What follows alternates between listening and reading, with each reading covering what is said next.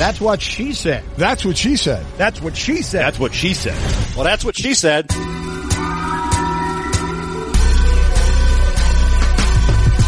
Welcome to That's What She Said. Conversations with interesting people from the world of sports, music, comedy, and more, talking about their lives, careers, successes, and failures.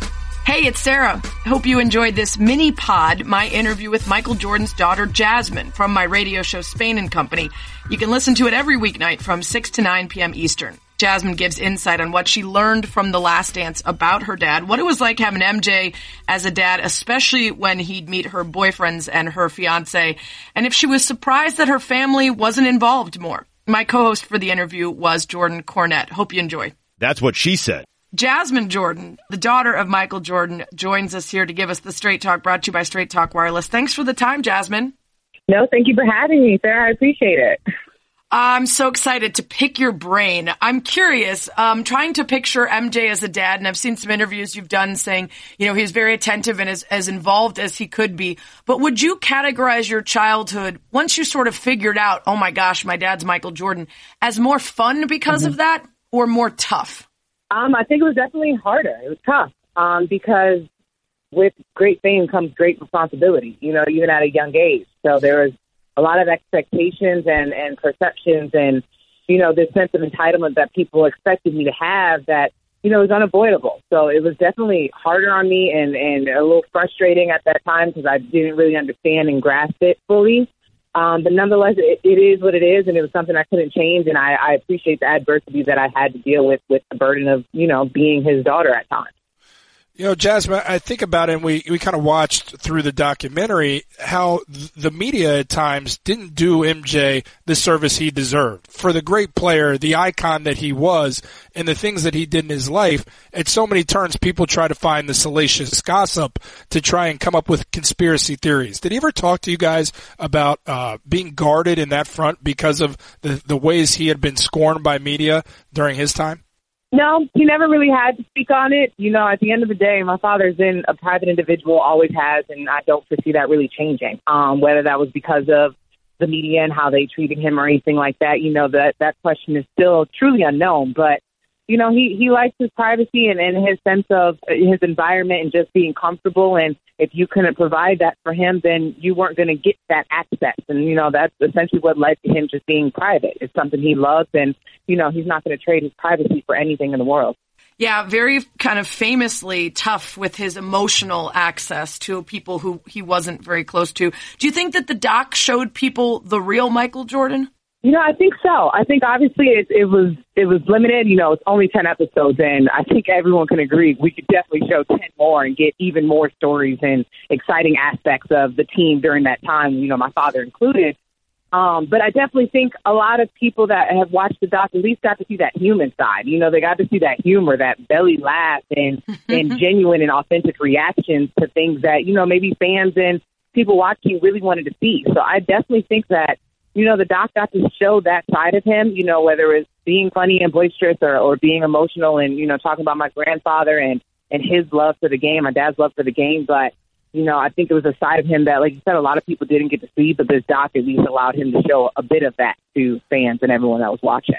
You know, Jasmine, we obviously as outsiders don't know the ins and outs of it, and some things are, are meant to be kept secret. But one thing, uh, as a former basketball player myself, I, I thoroughly enjoyed Charles Barkley as a basketball player and your father as a basketball player and reveled in their friendship. And that abruptly came to an end for reasons we don't know. Uh, but Charles has always come out and said, I love him like a brother. I hope we can come back around. Do you think that could ever come back, that friendship between Charles and your father? No, I can't. I can't really speak to it. At the end of the day, you know, things happen for a reason, and the reasons behind that are exactly that. So, you know, at the end of the day, I wish you know Charles nothing but the best. I know my father wishes Charles nothing but the best, but life happens, and that's just that. We're talking to Jasmine Jordan, Michael Jordan's daughter here on Spain and Company, Sarah Spain, Jordan Cornette.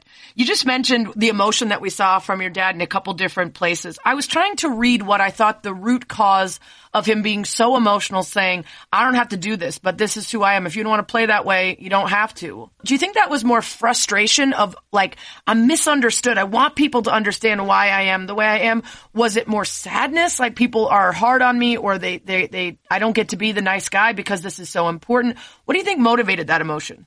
I think, in my opinion, you know, it was just a, a raw moment of him understanding that, hey, you know, I don't have to be this way. I don't. I don't have to be the the guy on the team that everyone likes. I don't have to be, you know, the the evil brute of the team either. But what I'm going to do is strive for greatness, and I, and I want everybody around me to strive for greatness as well. And I'm going to do what it takes to to do that, you know. And he's not going to let anybody stop him. So, in my opinion, you know that that passion and that drive and that that emotion that came out was just an authentic reaction to wanting to make sure that you know people understood. Hey, I, I did what had to be done, and either you liked it or you didn't like it, but you know that's just the nature of the game and how he played, and that's who he is. So I think it definitely is a bit of you know, in my opinion, just him being who he was. And if you didn't want to play that way, then that that was your decision. But Michael Jordan's going to play with that grit and that fire and that tenacity. And if you want to play alongside Michael Jordan, you have to do the same.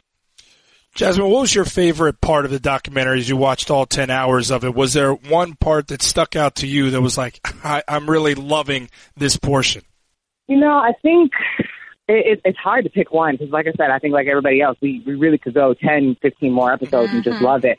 But I, I think it was really when he was actually seeing everybody else's reactions to the games that he was playing, whether it was you know Gary Payton or or mm-hmm. BJ, and everyone's just account for the games that he played in those moments, and then him reacting to them. I love that because you know no matter what, you're always going to hear his side, and you're going to hear Gary's side or BJ's side, whatever, but very rarely do you see the moments of the conversations or or the jabs or the you know the shade that's thrown back and forth because I actually see his reactions to their perception of those games was definitely something I, I loved actually witnessing in a genuine format.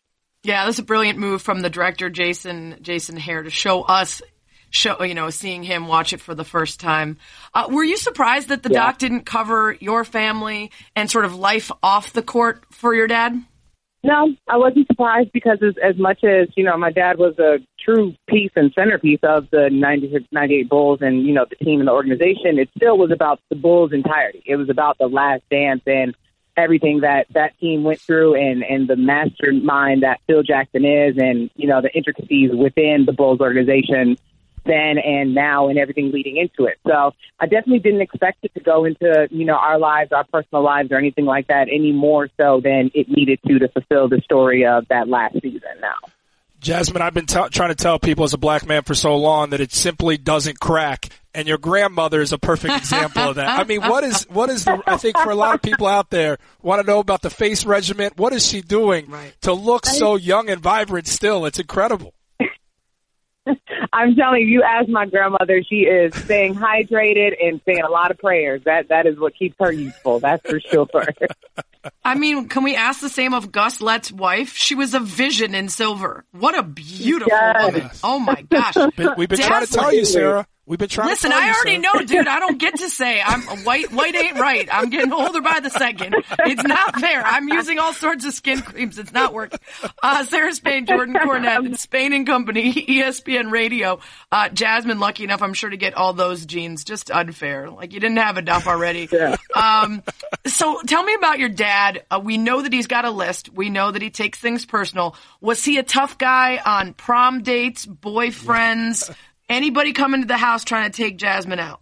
Oh, absolutely. I mean, if if he could have reenacted that bad boy scene with Will and Martin arriving at the front door with you know the gun, whatnot, that's practically my dad. Like without a doubt, it, it was definitely not easy to bring anybody I was dating home. So if you got to meet my father, that was like that final step. And if you could get through him, then okay, you know, we may make it. And if you didn't, then you're getting cut right after that meeting. So thankfully, my fiance you know, got his approval and his stamp and made it through to the final rounds. And, you know, we're looking forward to getting married this fall. Is it true that they both uh, had a little liquid courage before meeting each other for the first time? yes, that is accurate. Uh, I was telling my fiance we're about to go meet him, and you know he he needed just two little shots, and I'm looking over at my dad across the room, like, "Hey, we're on our way." And before I knew it, he took shots. I said, "Okay, I, I'm I'm dating the same person at this point." But yeah, that definitely happened. Yeah, and and for those who are, are basketball fans would also know your fiance Rakeem Christmas, who was a heck of a player in his own right back in those Syracuse days, and is still playing professional ball. So he's no slouch himself. No, definitely not. No, I enjoyed watching my fiance play in college, and at the time we weren't even dating. I was, in a sense, a fan of his as well. And then once it translated into, you know, his NBA career, and that involved to being overseas professionally, like he's really cultivated his own his own right in his own game and his own passion within the game. So I, I've loved being, you know, his number one cheerleader throughout that process. Jasmine Jordan with us here on Spain and Company. Sarah Spain Jordan Cornette. She is Michael Jordan's daughter. Also works for Jordan Brand. I actually saw you on a panel at the NBA Wives event uh, at All Star Weekend, which was very cool, talking about your work there. Um, I'm curious, as a family, because I have spent years defending your father's Hall of Fame speech, telling people they just didn't get it. How did you guys right. react to that speech, particularly the part where he said, you know, it's tough to be my kid, which to me is like, duh. There's no shade there. That was just saying, like, growing up with Michael Jordan as your dad is tough. Yeah, without a doubt. I mean, like you said, I think a lot of people just didn't understand his speech, and myself and my brothers, we did. We we understood it. He was showing admiration to his opponents and and the competition, and thanking them essentially for, you know, getting letting him beat them. You know, and he, he that helped build his game and his career, and that's how he essentially became Michael Jordan because of his opponents, in my opinion. So. I, I, I loved his speech. And like you said, it definitely is a burden. It's hard being his kid because no matter what, there's people's perceptions, there's expectations, and everyone has a sense of entitlement and just thinks how we live our lives. When in truth be told, you know, we we are very humble, laid back, and you know, normal people, and and we have the same 24 hours like anybody else. And those that have been fortunate enough to really get to know myself and my brothers know that, and those that don't are going to continue to make you know the perceptions and assumptions that they do, and we just can't control it, and it is what it is. Mm. Well, it's remarkable that you all turned out so great because we've seen how the spotlight on young people can be tough. And sure it is hard to not, you know, try to feel like you have to be perfect every second because of, of the fame of your dad. But uh, love that you're working on the Jordan brand now and doing big things. And uh, congrats on the engagement and the baby. And uh, and and looking forward to uh, seeing amazing photos of your dad uh, with 11 teen cigars at your wedding. Just uh, maybe puffing them all at once. Absolutely, it's gonna happen for sure. Thanks so much, Jasmine. Appreciate the time. Thank you. Y'all have a good one. That's what she said.